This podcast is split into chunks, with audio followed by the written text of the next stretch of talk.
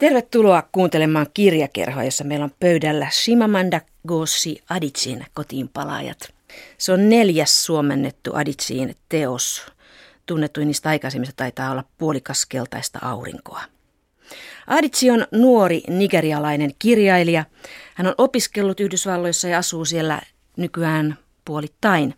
Ja tässä kotiinpalajissakin kuljetaan Nigeriasta Yhdysvaltoihin tai Amerikkaan, niin kuin kirjassa aika paljon sanotaan, ja sitten takaisin Nigeriaan. Minä Niemi, sä olet afrikkalaisen ja nimenomaan afroamerikkalaisen kirjallisuuden tutkija ja tavallaan paluumuuttaja Yhdysvalloista Suomeen. Sä olet juuri muuttanut takaisin Turkuun. Äh, oliko tämä kirjailija sulle tuttu? Kyllä um, Adigi on mulle tuttu. Varsinaisesti ei ole mun omana tutkimuksen kohde. Tuossa tarkennukseksi vielä se, että tosiaan mun nykyinen tutkimus kohdistuu anglofoniseen afrikkalaisen kirjallisuuteen ja sitten mä olen myös väitöskirjani tehnyt afrikkalaisesta, amerikkalaisesta tai afroamerikkalaisesta kirjallisuudesta, eli puhutaan kahdesta eri väestöryhmästä. Englanninkielinen afrikkalaiskirjallisuus tietenkin sitten on syntynyt pitkälti Afrikassa tai afrikkalaisten siirtolaisten kirjoittamana Yhdysvalloissa, kun taas afroamerikkalainen kirjallisuus on sitten taas mustien amerikkalaisten tuottamaa kirjallisuutta. Mutta Adichie on osaltaan mulle tuttu ennen kaikkea tämä hänen toinen romaninsa uh, Half of a Yellow Sun ja Eli puolikas, puolikas, puolikas keltaista aurinkoa, niin, niin on, on kyllä mieletön mestariteos. Kun puhuimme tästä, tästä puhelimessa, kun kysyin sinua haastattelua, niin sanoit heti, että aa, Amerikana. Eli tämän kirjan nimi, siis tämän kotinpalajien nimi on englanniksi Amerikana. Mm. Onko se Minna jonkinnäköinen käsite vai onko se tämän kirjan nimi? No niin, se on tietenkin tämän kirjan nimi, mutta se on myös käsite, eli puhutaan tällaisista siirtolaisista, jotka menee Amerikkaan ja tavallaan luo sen amerikkalaisen identiteettinsä tai elämänsä siellä ja sitten palaa takaisin kotiin. Se on tällainen käsite sitten nykyään jo. Kyllä. Kotiin, kotiin palaajan identiteetti. Niin, eli hyvä suomennos sille nimelle. Toisena vieraana on suomentaja Hanna Tarkka. Tervetuloa Hanna. Kiitos. Tämä Aditsi oli sulle uusi tuttavuus, oliko? Oli, kyllä mä tiesin nämä kirjat, joita hän on aikaisemmin kirjoittanut, muun muassa tämän puolikas keltaista aurinkoa, ja, ja tota, tiesin hänet, mutta hän tuli mulle tutuksi oikeastaan paremmin vasta syksyllä 2012, jolloin hän oli Ruotsin television kirjallisuusohjelmassa Babel, ja siinä Jessica Jedin haastatteli häntä ja siinä ohjelmassa hän kertoi, että hän on kirjoittamassa uutta romaania ja että siitä tulee rakkausromaani, koska hän on parantumaton romantikko. Mutta hän tulee myöskin käsittelemään rotua ja, ja, ja sukupuolirooleja ja, ja kaikkea tällaista äh, niin yhteiskunta-analyysiä tekemään sekä Nigeriasta että Amerikasta. Ja, ja hän oli niin äh, vahva persona ja niin jotenkin valloittava tässä haastattelussa, että ajattelin silloin, että, että tuo ihminen ei kirjoita yhdentekevää kirjaa. Ja sitten kävi niin jännittävästi, että seuraavana päivänä mulle tuli Otavasta puhelu ja mulle tarjottiin tätä nimenomaista Aditsin tulevaa romaania suomennettavaksi. Ja tietysti riemastuin ja sanoin, että luen mielelläni sen käsikirjoituksen – ja käsikirjoitus oli kyllä hyvin keskeneräinen vielä syksyllä 12 ja, ja tota, siitä ei saanut vielä alkaa kääntää, mutta mä sitä sitten kuitenkin luin ja totesin, että se oli jo lähes valmis. Ja, ja tota, näitä päivitettyjä versioita tuli sitten pitkin kevättä 2013 ja näki, että jokaisessa se teksti kiteytyi ja turhia, turhaa aineesta perkautui pois ja, ja se onneksi sitten, vaikka tällainen tilanne on suomentajalle painajainen, niin, niin nämä muutokset oli onneksi pieniä ja lähinnä poistoja. Et se oli aika pitkä prosessi ja, ja saatiin kirja kuitenkin markkinoille syksyksi, eli aika pian sen alkuteoksen ilmestymisen jälkeen. Se on aika jännä kokemus tämä kirjan suhteen, eli sä oot tavallaan seurannut, tai tavallaan vaan ihan oikeasti seurannut sen kirjan syntyä. Kyllä, joo. Ja siinä näkee, että, että tota, hyvä kirjailija muuttaa tekstiä niin pitkälle, että siitä tulee mahdollisimman hyvä. Mutta niin kuin tuossa oli äsken puhetta tästä puolikaskeltaista aurinkoa, mä olen sen lukenut alkukielellä ja siihen mä ihastuin todella, todella siis, että siinä on, hän on kaunokirjallinen lahjakkuus, tämä Adichie, erinomainen kirjoittaja. Et tässä kirjassa, kun tämä on tämmöinen tota, enemmän tendenssiromaani, tässä on aiheita, joita hän haluaa tuoda esiin ja avata mm. ihmisten silmiä, niin tämä ei ole kirjallisesti mm. ehkä ihan samaa tasoa, mutta, mutta tota, rehevä romaani joka mm. tapauksessa. Sä olet aina suomentanut monenlaista englantia. Sä olet suomentanut brittiläistä, yhdysvaltalaista, kanadalaista, intialaista ja nyt niin Nigerian englantia. Miten tämä kieli? Ää, Nigerian englanti on ehkä lähempänä brittienglantia kuin Amerikan englantia. Tässä kirjassahan nämä nigerialaiset vähän pilkkaakin amerikkalaisten tapaa puhua liian löysästi ja, ja että tota, he, he puhuvat itse vähän niin kuin vanhanaikaisesti ehkä. Ja tässä kirjassahan käy sillä tavalla, että Ifemelu, tämä päähenkilö Amerikassa, päättää jossain vaiheessa vaihtaa takaisin omalle englannilleen, kun, kun hänelle joku sanoi, että sinähän kuulostaa totaalisen amerikkalaiselta. Ja hän tajuaa yhtäkkiä, että hän oli sanonut kiitos ja ymmärtää, että hän on tehnyt itselleen jotain, mikä ei ole häntä. Tämä kirjan juoni menee yksinkertaisesti näin, että tässä on Ifemelu, päähenkilö, ja Obinse, poika. He rakastuvat lukiossa, Lakosissa, sitten käyvät yliopistoa Zukkassa.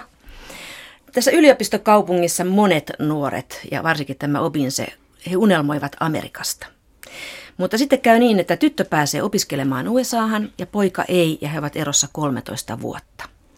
Tämän kirjan voi todellakin lukea aika monella tavalla, niin kuin Hanna tuossa jo kertoi, että kirjailija itsekin määritteli tätä aika monella tavalla. Tämä voi olla rakkaustarina, kehityskertomus tai jonkinnäköinen vaellusvuodet kertomus tai voimakas kannanotto rasismiin tai sitten jonkinnäköinen emigranttitarina.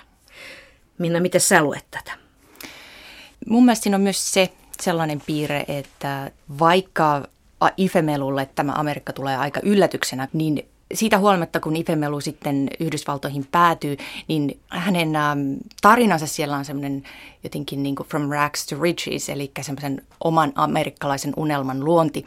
Eli tavallaan hänen elämänsä Yhdysvalloissa on hyvin erilaista kuin mitä muiden afrikkalaisten siirtolaisten elämä on, että hän opiskelee huippuyliopistoissa, hänen poikaystävänsä mielenkiintoisesti myös edustavat sitä sellaista, että ensiksi on se täydellinen valkoinen poikaystävä, jolla on rahaa ja joka on hyvän näköinen, mutta sitten seuraava poikaystävä taas edustaa afrikalais-amerikkalaista täydellistä mieheyttä, koska hän on Ivy League-professori ja yhteiskunnallisesti hyvin kriittisesti ajatteleva henkilö. Eli hän vallottaa siis sanotaan niin kuin ylemmän keskiluokan Amerikan monella tavalla, että poikaystäviensä kautta ja, ja opiskelunsa kautta, mutta jollakin tavalla se ei sitten kuitenkaan tuo hänelle sitä sellaista niin kuin täyttymystä elämässä, että sitten lopulta päätyy siihen, että haluaakin lähteä takaisin Nigerian.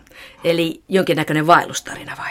Ehkä sitten, joo. Ja sitten tämä tämmöinen niin amerikkalaisen unelman luonti, että se on tärkeää saada se amerikkalainen unelma luotua, vaikka se ei sitten olisikaan se lopullinen elämän täyttymys, mutta se täytyy osata niin kuin, näyttää, että minä pystyn sen tekemään. Ja siinä on ehkä semmoista, tai sanotaan, että se on monille igboille tai iboille tyypillistä tässä romanissa ja Adicin muissakin romaaneissa se, että, että igbolaisten ajattelumaailma on, on hyvin kunnianhimoinen ja että elämässä eteenpäin pyrkivä, niin se tulee ehkä sitten esiin myös Ifemelun tarinassa. Kurkataan hieman sitä, miten Adici kirjoittaa tässä kirjassaan. Tämä kirjahan alkaa ihan siitä, kun Ifemelu on Princetonissa ja hän on tehnyt jo päätöksen palata takaisin Lakosiin ja 13 vuoden kokemuksella yliopistokaupunki Princeton näyttää tältä. Kesäinen Princeton ei haissut miltään. Ja olkoonkin, että Ifemelu piti vehreiden puistikkojen rauhasta – puhtaista kaduista, vaikuttavista yksityistaloista, hitusen ylihintaisista putiikeista ja paikan ilmeisen ansaitusta viehkeyden leimasta. Juuri hajuttomuus miellytti häntä eniten. Kenties siksi, että kaikissa muissa hänen tuntemissaan amerikkalaiskaupungeissa oli ollut oma ominaishaju. Filadelfiassa haisi ummehtunut mennyt maailma. New Havenissa lemahti välinpitämättömyys. Baltimore haisi suolavedeltä ja Brooklyn auringossa lämmenneiltä jätteiltä, mutta Princeton oli hajuton. Siellä oli hyvä hengittää syvään. Siellä oli hauska seurata paikkakuntalaisia, jotka toimivat liikenteessä korostetun huomaavaisesti ja pysäköivät uudet autonsa Nassau Streetin luomuruokakaupan tai sushi-ravintolan tai viittäkymmentä eri makua, jopa kajen pippuria mainostavan jäätelökioskin eteen tai postitoimiston eteen, jonka ylitsevuotavan ystävällinen henkilökunta tuli usein ovelle asti tervehtimään. Kampuksestakin hän piti tiedon tyyssiasta. villiviinin koristamista goottilaistyylisistä rakennuksista ja siitä, miten yön hämärässä koko maisema muuttui toiseksi, aavemaiseksi. Eniten hän piti siitä, että kaiken tämän vaurauden ja levollisuuden keskellä saattoi tekeytyä toiseksi. Ihmiseksi, jolla oli eri oikeus olla jäsenenä pyhässä amerikkalaisklubissa. Ihmiseksi, jota kaunisti itsevarmuus. Tässä tulee tämän kesäisen Princetonin kuvauksessa mun mielestä aika hyvin selville tämä Aditsin tapa kuvata. Hän kuvaa tällaisella lyhyellä lauseella, hän panee asiat tiukasti paikalleen.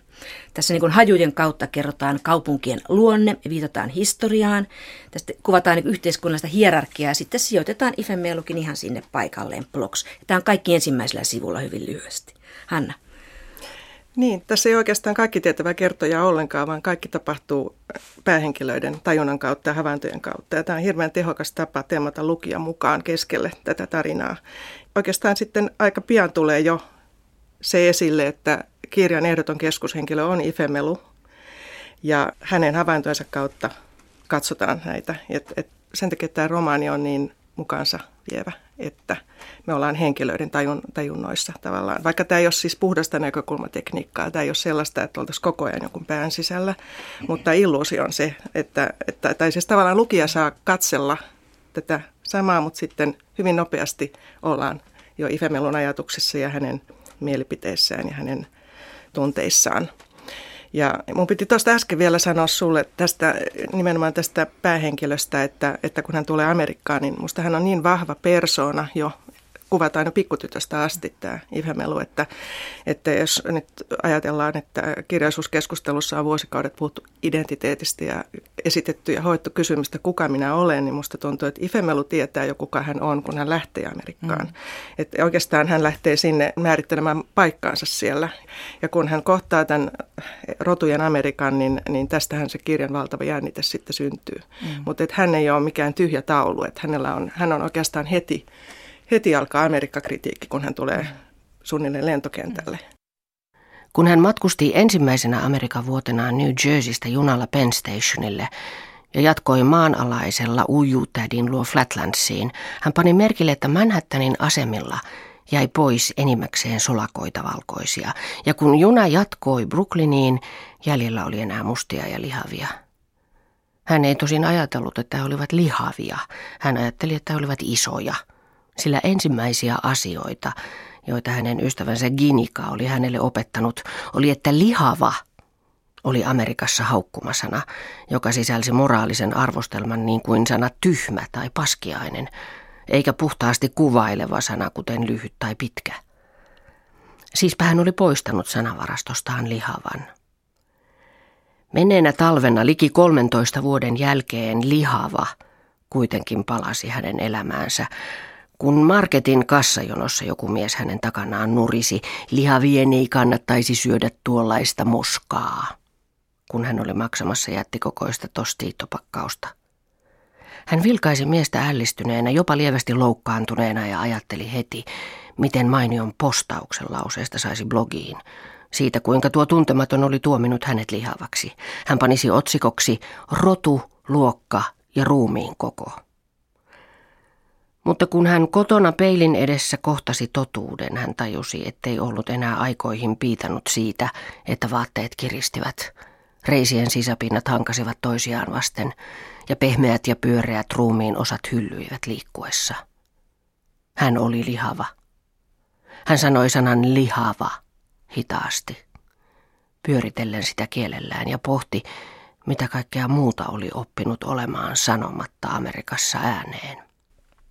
Tässä Erja Manto pyöritteli tätä sanaa lihava aika merkityksellisesti. Ifemelusta tulee sitten Amerikassa tällainen tunnettu blogin pitäjä. Hän kirjoittaa ennen kaikkea rotukysymyksistä. Ja hänen teesinsä oikeastaan on tämä, että rotu ei ole biologiaa, rotu on sosiologiaa. Ja tätä mielestäni Aditsi tutkii tässä kirjassa hyvin voimakkaasti. Miten mieltä te olette, Hanna Tarkka? Kyllähän tässä selvästi tämä asia on se isoin kysymys. Hän tekee tämmöisen ruumiin avauksen amerikkalaisille asenteille, tai siis siihen, miten, miten yhteisö tekee ihmisestä mustan, miten hänestä tuli musta, kun hän tuli Amerikkaan. Hän ei ollut ennen kiinnittänyt asiaan huomiota omassa kotimaassaan, mutta siellä ihonvärissä, hänen ihonvärissään on jotakin, mikä vaikuttaa siihen, miten häntä kohdellaan ihmisenä. Ja Amerikassa tuntuu Ifemellon mielestä, että tämä mustan ihon väriskaala on suuri. Siellä on aivan vaaleita, toffean värisiä, kaakkaon värisiä, kunnes on sitten ihan tämä pikimusta, joka ei ole ihan, Ifemellu ei itse taida olla niin kuin mustista mustiin, mm. mutta hän tiedostaa sen, mitä olisi olla sellainen. Joo, hän puhuu rodullisista tai niin rodullisen hierarkian tikkaista jossakin blogissaan, että siellä on todella tämmöinen aste asteelta, että missä ihmisen paikka on yhteiskunnassa sen mukaan, minkä värinen hän on. Myöskin nämä afroamerikkalaiset ja Amerikan afrikkalaiset ovat hyvin jakautunutta väkeä. Opiskelijatkaan eivät mahdu tähän saman järjestön sisään, vaan siellä on kaksi eri järjestöä. Nämä on pikkusen hankalia nämä nimet, että mikä on mm. Afrikan amerikkalainen, afroamerikkalainen. Minnalla siellä olleena on hieman toisenlaiset sanat näille kuin meille tässä. Mm. Hanna, mitä oli kääntää? Miten sä ratkaisit tämän? Muistaakseni nämä Amerikan mustat, jotka ovat siis orien jälkeläisiä, he ovat afroamerikkalaisia. Ja sitten ne, jotka ovat Afrikasta muuttaneet sinne myöhemmin, ovat Amerikan afrikkalaisia, vai miten mm, se meni? Tässä menee jo. Ja tietenkin on kiva myös, jos tiedetään alkuperämaa, niin on, tai heidän lähtökulttuurinsa, niin on aina parempi, jos voi käyttää nigerialainen tai ganalainen tai senegalilainen. Mutta mä sanoisin vielä tuosta rodun sosiologiasta sen verran, että, että Tämä on hyvin merkittävää myös huomata se, että kuinka kiperiäkin tilanteita syntyy afrikkalaisten siirtolaisten ja afroamerikkalaisten välille. Eli valkoinen valtavirta näkee mustat yhtenä homogeenisena joukkona pitkälti. Ja silloin myös tämmöiset kulttuurierot alkaa häilymään, että kun olet musta, niin olet musta ja sillä siisti. Mutta tota, olennaista esimerkiksi silloin, kun hän Ifemelu lähtee opiskelemaan ja puhuu näistä opiskelijajärjestöistä, niin hän kohtaa sen, että afrikkalaiset, amerikkalaiset tai afroamerikkalaiset usein romantisoivat Afrikkaa. Eli tulee tällainen käsitys sellaisesta äitimaasta, josta kirjoitetaan sitten runoja, ja joka, joka toisaalta on myös paha äiti, koska myy lapsensa sitten orjuuteen. Mutta se on hyvin paljon tämmöistä myyttistä, nostalgista suhdetta Afrikkaan, mikä tietenkin sitten taas afrikkalaisten siirtolaisten silmissä on aivan uskomatonta, koska he tulee monista eri valtioista, eri kieli- kulttuurialueilta ja, ja heille on taas hyvin olennaista se, että oma kulttuuriperinne säilyy. Siis värilliset Amerikassa eivät ole suinkaan kaikki niin samassa veneessä. Täälläkin mm. tulee Ifemelun opiskelijatoverit heittävät sellaisen kysymyksen toisilleen, että jos te ette olisi myyneet meitä, Eli, eli mm. myös heidän eli, keskuudessaan mm. käydään tätä kysymystä, Joo. että kuka myi kenet. Just. Eli syyllistetään aika vanhoista asioista. Ifemelu tekee myös tällaisen retken täysin valkoiseen maailmaan, niin kuin tässä on tullut jo ilmi. Hän seurustelee pitkään tällaisen kultatukkaisen Kurtin, eli Kurtin kanssa, joka on tällainen ylipositiivinen unelmamies, vähän niin kuin Barbinuken poikaystävä Ken. Sunnuntaisin he söivät yhdessä brunssin. Ifemelu nautti tuosta sunnuntai-rituaalista hotellin koristeellisessa ravintolassa, joka kuhisi kauniisti pukeutuneita ihmisiä, hopea hapsisia pariskuntia lapsenlapsineen ja keski-ikäisiä naisia, joilla oli kaikilla kauluspielessään rintaneula. Ainoa toinen musta oli tarjoilija tärkätyssä puvussaan. Ifemelu söi kuohkeita omeletteja ohuen ohueksi viipaloitua lohta ja puolikuiksi leikattua tuoretta melonia ja tarkkaili Kurttia ja tämän äitiä, joilla kummallakin oli silmiä häikäisevät kullanväriset hiukset. Kurt puhui ja äiti kuunteli haltioissaan. Hän palvoi poikaansa. Lasta, jonka oli saanut vasta myöhemmällä iällä, jolloin ei ollut voinut edes varmasti uskoa saisiko lapsia, tuota hurmuria, jonka salli käsitellä itseään, miten tätä huvitti. Poika oli äidilleen seikkailija, joka toi näytille eksoottisia yksilöitä. Hän oli seurustellut japanilaisen tytön kanssa ja venezuelalaisen tytön kanssa, mutta ajan mittaan kyllä asettuisi asianmukaisesti aloilleen. Tässä nämä etnisyydet tuodaan esille erikoisuuksina. Ne tuodaan niin näytille ja niitä suva, suvaitaan, kunnes asetutaan aloilleen. Kyllä. Joo, tämä tuota, äiti, joka on tämmöinen luokkansa puhtaaksi viljelty edustaja, niin kyllä sietää tämän palvomansa pojan oikkuja, mutta tosiaan kokee nämä eri, erirotustyttöystävät esineiksi ja sitten uskoo ja on aika varma siitä, että kyllä poika tietää paikkansa, että ei hän ole huolissaan. Mutta Ifemelukin on vain yksi näistä, jotka käyvät esiteltävinä. Ja tuota, tästä Curtistä, en tiedä onko tästä nyt tarkoitus puhua enemmän, mutta mulla on sellainen käsitys tästä, tästä suhteesta, että hän ei koskaan kysele Ifemelta mitään Afrikasta, vaan hän tavallaan vetää tämän tytön heti omaan maailmaansa ja omaan ystäväpiiriinsä. Kaikki ovat valkoisia, kaikki ovat menestyneitä. Että olisiko tässä, tässä nyt kysymyksessä tämmöinen niin sanottu kevyt suhde, että, että tota, ei, ei tämä kovin niin kuin, vakuuttavalta tunnu. Ja myöhemmin hän Ifemelu sitten kritisoi hyvin paljon tätä millainen on mustan ja valkoisen parisuhde, että se toimii hyvin, jos ollaan neljän seinän sisällä, mutta heti kun pari lähtee ulos ovesta, niin kysymys on rodusta. Joo, mutta mielenkiintoista tässä tietenkin on myös se, että minkä takia sitten Ifemelu on valmis lähtemään tällaiseen suhteeseen. Että kyllähän tämä jotakin kertoo myös hänestä siinä mielessä, että, että hän tietää hyvin, minkälainen Kurtin maailma on ja kuinka pinnallinen se on. Että kyllähän sitä niin sanotusti tarvitaan two to tango, että, että, että myös hän on valmis tekemään kompromissin omien elämän päämääriensä kanssa, että jos hän, jos hän tosiaan haluaa olla sitten se – eksoottinen tyttöystävä siellä Kurtin äidin iloksi siellä elitistiravintolassa, jossa tosiaan sitten se ainoa toinen musta on varmastikin työväestöön kuuluvaa tarjoilija, joka tulee ihan toisesta maailmasta kuin hän ja, ja sitten toisaalta myös ehkä pistää hänen, hänen bloginsakin uuteen valoon, että hän kirjoittaa blogia, mutta hän sitten kuitenkin syö siellä hienosta ravintolassa siellä valkoisten kanssa, vaikka sitten kritisoi näitä asioita sitten blogissa. Mutta sitten tämä, että miksi Ifemelu tähän Kurtiin nyt sitten rakastuu, niin hän, oli kokenut aika koviainen sitä ja tämä oli ensimmäinen tämmöinen mm. poikaystäväkandidaatti. Ja hän, hän sanoikin jossakin, että hän piti Kurtista siksi, että mies piti hänestä. Mm, aivan. Että se imarteli häntä ei rakkaus aina niin rationaalista ole. Että. Niin, ja ehkä se myös auttaa häntä tietyllä tavalla siinä sen amerikkalaisen unelman rakentamisessa, vaikka Kyllä. se olisikin tilapäinen Kyllä. amerikkalainen unelma. Hän on myöskin hyvä työväline, jota, jonka avulla Adici pääsee eri paikkoihin. Täällä on erittäin hieno kuvaus siitä, kun Ifemelu on valkoisten juhlissa. Ja kaikki valkoiset ovat tällaisia suvaitsevaisia, koulutettuja sivistyneistöä, mutta kuitenkin kaikki mitä Ifemelulle siellä sanotaan, niin, niin, niin ne on niin kuin, vähän niin kuin solvaus solvauksen perään. Kaikki tarkoittavat hyvää. Mm-hmm. Siellä esimerkiksi eräs mies sanoo näin, että kaikki afrikkalaiset naiset ovat kauniita, varsinkin etiopialaiset. Ja hän sanoo sen Ifemelulle, joka on nigerialainen. Mm-hmm. Se on ihan sama kuin meille sanotaan, että kaikki skandinaavit ovat, ja sitten puhutaan ruotsalaisista. Mm-hmm. Ja sieltä tulee hyvin paljon tällaisia niin loukkauksia, joita ainakin mä luin vähän sille, että apua, apua, apua, kuinka monta kertaa olen itse sortunut tuohon. Minä olen republikaani, niin kuin meidän koko suku. Me olemme ehdottomasti hyvinvointivaltiota vastaan, mutta kansalaisoikeuksia olemme aina puolustaneet erittäin voimakkaasti. Haluan vain, että tiedät, millaisia republikaaneja me olemme. Hän sanoi Ifemelulle heidän tavatessaan ensimmäisen kerran, ikään kuin se olisi ollut tärkein asia, joka piti heti saada pois päiväjärjestyksestä. No, haluaisitteko te tietää, millainen republikaani minä olen? Ifemelu kysyi. Kurtin äiti näytti ensin hämmästyneeltä, mutta sitten hänen kasvonsa venähtivät kireään hymyyn. Oletpa sinä hassu, hän sanoi. Tämä on hirvittävän hyvä esimerkki myöskin siitä, kuinka tämä Kurtin äidin naama venähtää, kun Ifemelu sanoi, että haluaisitteko te tietää, millainen republikaani minä olen koska hän ei missään nimessä voi olettaa, että musta ihminen on repu, republikaani. Mun tuli tällainen mieleen. No, Ifemelu kyllä oikeasti kannatti Obamaa, että kyllähän demokraatti on, mutta siitä huolimatta tämä olettamus, että, että kun sinä olet värillinen, kun sinä olet musta, niin et sinä missään nimessä kuulu meidän tähän mm. valkoiseen republikaaniväestöön. Sulla mm. ei voi olla näitä mielipiteitä. Jos olettaa sitä, että, että tämä Amerikka oli jonkinlainen amerikkalainen unelma Obinselle ja ehkä myöskin Ifemelulle, niin minkälainen unelma se oli?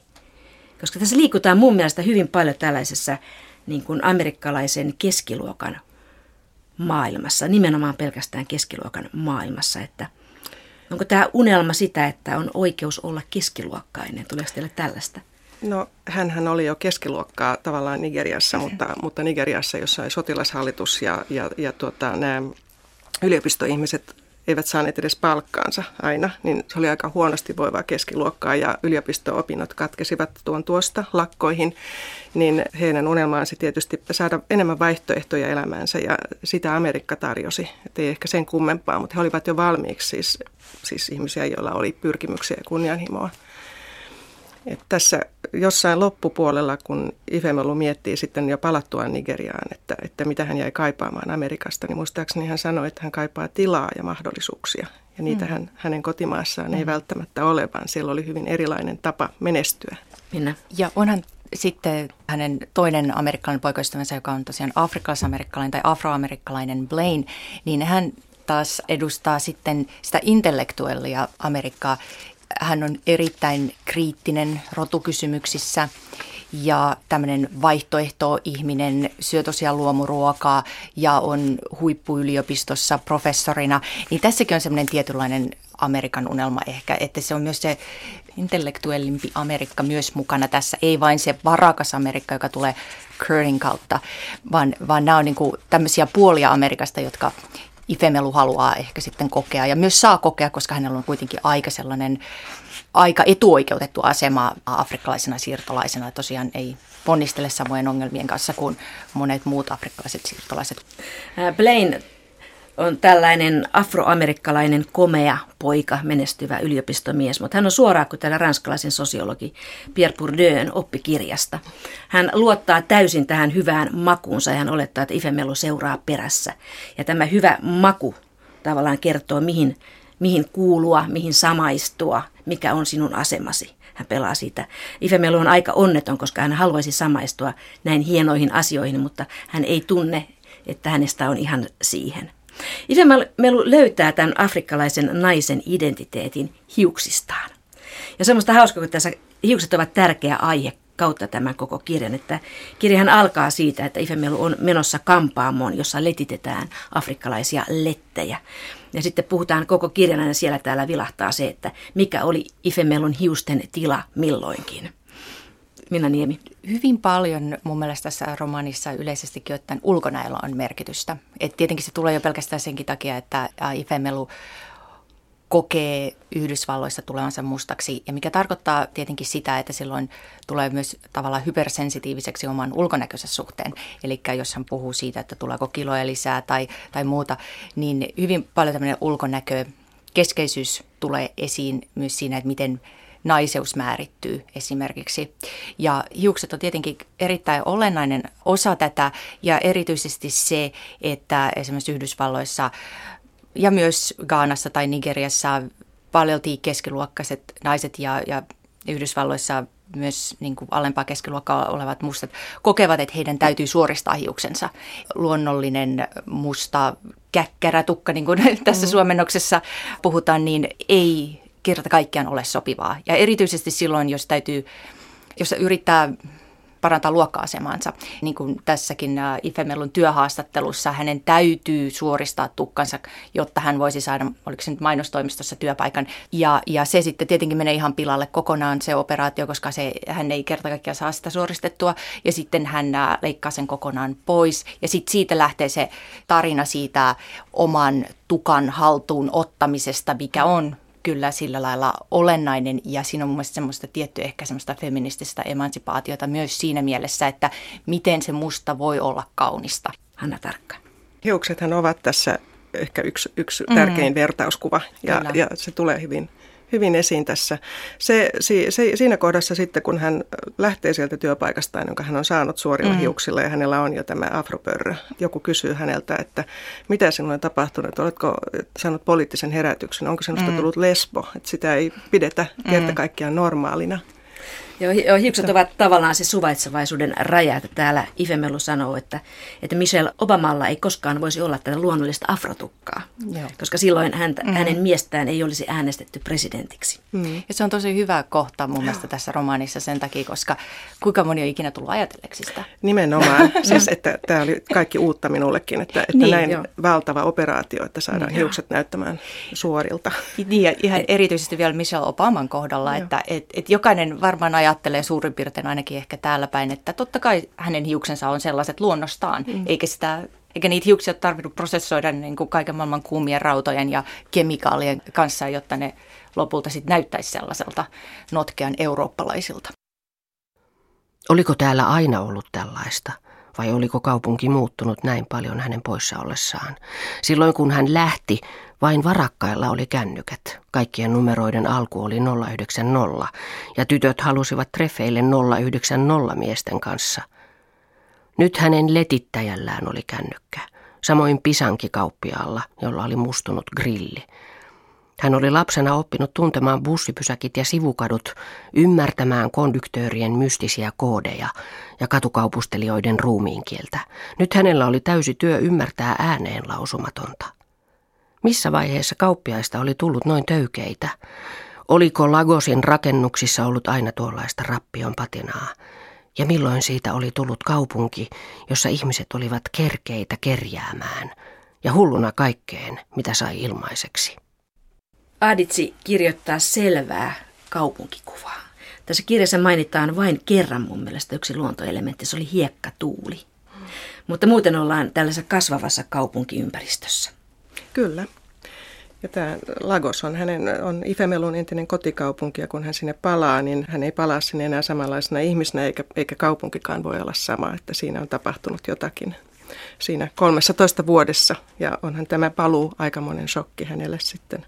Se on myös aika mielenkiintoista, minkälaista sosiaalista Nigeria Aditse kuvaa, kun tässä sitten tämä ää, nuoruuden rakkaus Obinse, hän on menestynyt Lakosissa, hänellä on iso talo, autonkuljettaja, porttivahti, lastenhoitaja, palvelustyttö.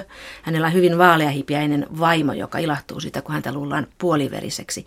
Tästä tulee sellainen ihan selvä kuva, että tämä nigerialainen uusi varakas keskiluokka elää vähän niin kuin tulee mieleen valkoiset siirtomaa aikana aika pröystäilevästikin, eikö tule? Kyllä. Kyllä. Ja miten nämä omaisuudet on hankittu ehkä aika kyseenalaisen keinoin, keinottelulla, koska maahan on varmaan yksi maailman korruptoituneimmista maista. Kyllä. Että sikäli Obinselle ei ole nyt käynyt ehkä ainakaan mun mielestäni niin hirvittävän hyvin, kun ajattelee hänen unelmiaan aluksi, että mm-hmm. hänen käyränsä on jotenkin laskeva, kun ajattelee, mistä Aivan. hän lähti, kun taas tässä on sellainen symmetria, että Ifemelu on taas lähtenyt ilman mitään odotuksia vain opiskelemaan ja aika kurja alku oli Amerikassa, mutta hän on itsenäinen, taloudellisesti riippumaton nainen, joka ei joudu mm. ottamaan ketään elättäjäkseen, niin kuin monilla hänen entisillä ystävättärillään on joku ukkomies, joka kustantaa heidän autonsa ja asuntonsa. Että hän, on, hän on täysin riippumaton ja vapaa ihminen, kun hän tulee Lagosiin. Ifemelu kirjoittaa myöskin Lagosissa, hän alkaa sitten pitämään blogia ja hän jatkaa samaa aika provokatiivista tyyliä. Hän kirjoittaa, että Nigeria on kuin sekasoppaa, johon pannaan kaikki nauta, possu, kana sekaisin. Täällä ei syödä voileipiä niin kuin Amerikassa tämä pitää sietää. Että vaikka tämä talous on hyvin villiä, niin meidän pitää tietyllä lailla antaa Nigerialle aikaa. Kumpi teistä tässä voittaa, USA vai Nigeria?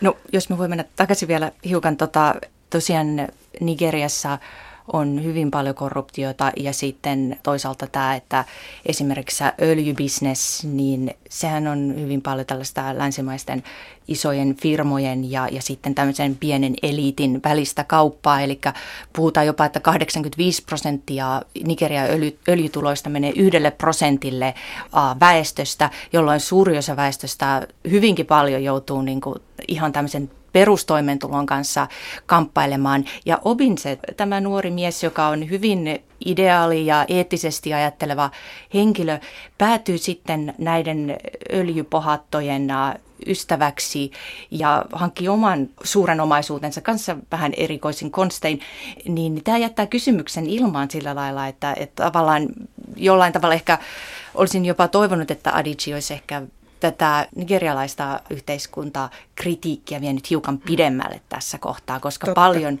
mm. monet, monet nigerialaiskirjailijat ovat ottaneet osaltansa esiin näitä Niger Deltan ekokatastrofikysymyksiä tai tätä öljybisnestä ja, ja tällaisia asioita, kuten korruptio. Joo. Kuitenkin minusta tuntuu, että Nigeria pikkusen voittaa tässä, koska Ifemelu haluaa lapsilleen kunnollisen vanhanaikaisen kieliopillisesti oikean kasvatuksen niin, että lapset vastaavat kunnolla ja puhuvat kauniisti ja kohtelevat aikuisia kunnialla. Ja tämä löytyy Nigeriasta, ei Amerikasta. Lopulta tässä käy näille nuorille teinirakastavaisille niin, että Ifemelu saa soitetuksi Obinselle, ehdottaa tapaamista, katuu saman tien ja pelkää, että hän on liian lihava, mutta sitten kuitenkin tapaa, vaikka kuinka ollakaan. Toinen on vähän pulska ja toinen on kalju. Se on aivan, aivan ihana kohtaus siinä mielessä, että siinä on läsnä niin kuin kaikki ero, epävarmuus, hämmennys, ilo ja toivo. Ja sitten he, enpä kerrokaan miten tässä käy. Minkälainen teidän mielestä on Aditsin ihmiskuva, Hanna Tarkka? Ha, mikä kysymys. Ei tarvitse tehdä ihan hirveitä syväanalyysiä. Mistä sä pidät siinä, mistä Martti et? Hänen henkilönsä ovat ainakin hyvin monimutkaisia ja, ja ristiriitaisia ja, ja todentuntuisia ja elämäntuntuisia. Että hän on erittäin hyvä henkilökuva ja, ja ehkä sen takia että rakastavaisten kohtauskaan ei tunnu imelältä, koska hän on kirjan aikana jo pohjustanut nämä henkilöt niin hyvin, että me ollaan tavallaan tuttuja heidän kanssaan. Mm. Sä et jäädä miettimään, entäs Minna?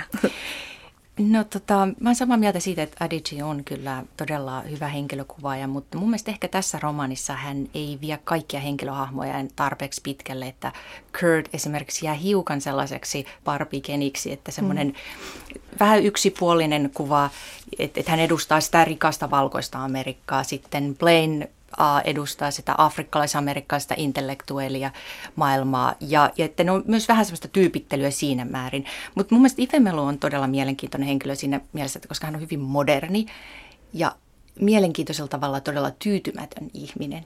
Vaikka hän tuntuu saavan vähän niin kuin kaiken, mitä hän haluaa, niin se ei kuitenkaan oikein tunnu koskaan riittävän. Eli tavallaan tämmöinen moderni henkilö tässä ajassa elävä, joka on hyvin tarkasti aikansa seuraava, elää hyvää elämää Amerikassa ja sitten hyvää elämää Nigeriassa, mutta silti jotenkin se semmoinen niin kuin tyytymättömyys vaivaa. Että se on semmoista niin kuin ehkä on vähän niin kuin koditon. Ehkä koditon siellä Amerikassa, koska siellä ei ole sitä ihan omaa kulttuuria. Sitten tulee takaisin Nigerian, katsoo, että ahaa, että mitä täällä ehti tapahtua sillä välillä, kun mä olin poissa. Ja sitten taas nähdä sen, että, että kun se oma kulttuuri taas näyttääkin ulkopuoliselta nyt näin uusin silmin. Mutta siinä on mielenkiintoista kerroksellisuutta hänen kohdallaan mun mielestä just tämän tyytymättömyyden kautta. Joo, ja sitten hän on se henkilö, joka osaa tehdä päätöksiä ja hän on aina se, joka lähtee. Mm, kyllä. Mutta kuitenkin Joo. hän sanoo näin, että blogissaan, kun hän heittelee näitä teesejään rodusta ja sosiologiasta ja yhteiskunnasta, että mitä pitäisi tehdä, en oikein tiedä ehkä voisit yrittää kuunnella. Ja tämä on minusta niin hirveän hienoa, että Aditse ei yritäkään Ifemelon kautta ratkaista mm. näin suuria kysymyksiä. Hän havainnoi, hän ei saarnaa. Ja Kyllä. tämä tekee mun mielestä kirjan hienoksi. Mm. Eli tämä ei ole pelkästään rakkaustarina, ei pelkästään kannanotto rasismiin, ei pelkästään kehityskertomus, ei pelkästään vaellusvuodet. Mm. Tämä on ehkä jonkinnäköinen sekasoppa näistä kaikesta. Hyvin sanottu. Niin, kyllä, joo.